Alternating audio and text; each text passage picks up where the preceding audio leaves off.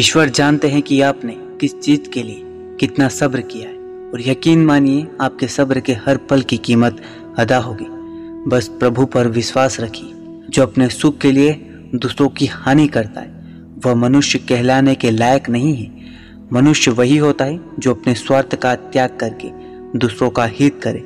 कम से कम दूसरों का नुकसान तो ना करे। अपनी पीड़ा के लिए संसार को दोष मत दो, बल्कि अपने मन को समझाओ। क्योंकि तुम्हारे मन का परिवर्तन ही तुम्हारे दुखों का अंत है। ईश्वर सिर्फ़ दिशा दिखा सकते हैं, लेकिन उस पर चलना तो आपका काम है। और वास्तविकता में अगर आप चलना ही नहीं चाहते तो फिर ईश्वर को दोष देना गलत है। जीवन में जब हम खराब दौर से गुजरते हैं, तब मन में यह विचार ज़रूर आता है कि परमात्मा मेरी परेशानी देखता क्यों नहीं, मेरे दुख कम क्यों नहीं करता।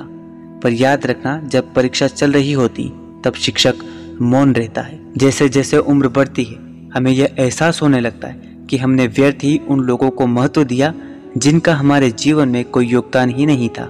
कौन क्या कर रहा है? कैसे कर रहा है? क्यों कर रहा है? इन सबसे आप जितना दूर रहोगे, उतना ही खुश रहोगे। झूला जितना पीछे जाता है, उतना ही आगे भी जाता है। इसलिए जब ज़िंदगी का झूला पीछे जाए तो डरिए मत, वह आगे ज़रूर जाएगा। सफल होने के बाद भी आप खुद को उस व्यक्ति से बड़ा ना समझे। जिसके हाथों को पकड़कर आपने सफलता की सीढ़ी चढ़ी हो। किसी पर भी अटूट भरोसा नहीं करना चाहिए, क्योंकि नमक और चीनी का रंग सदैव एक जैसा होता है।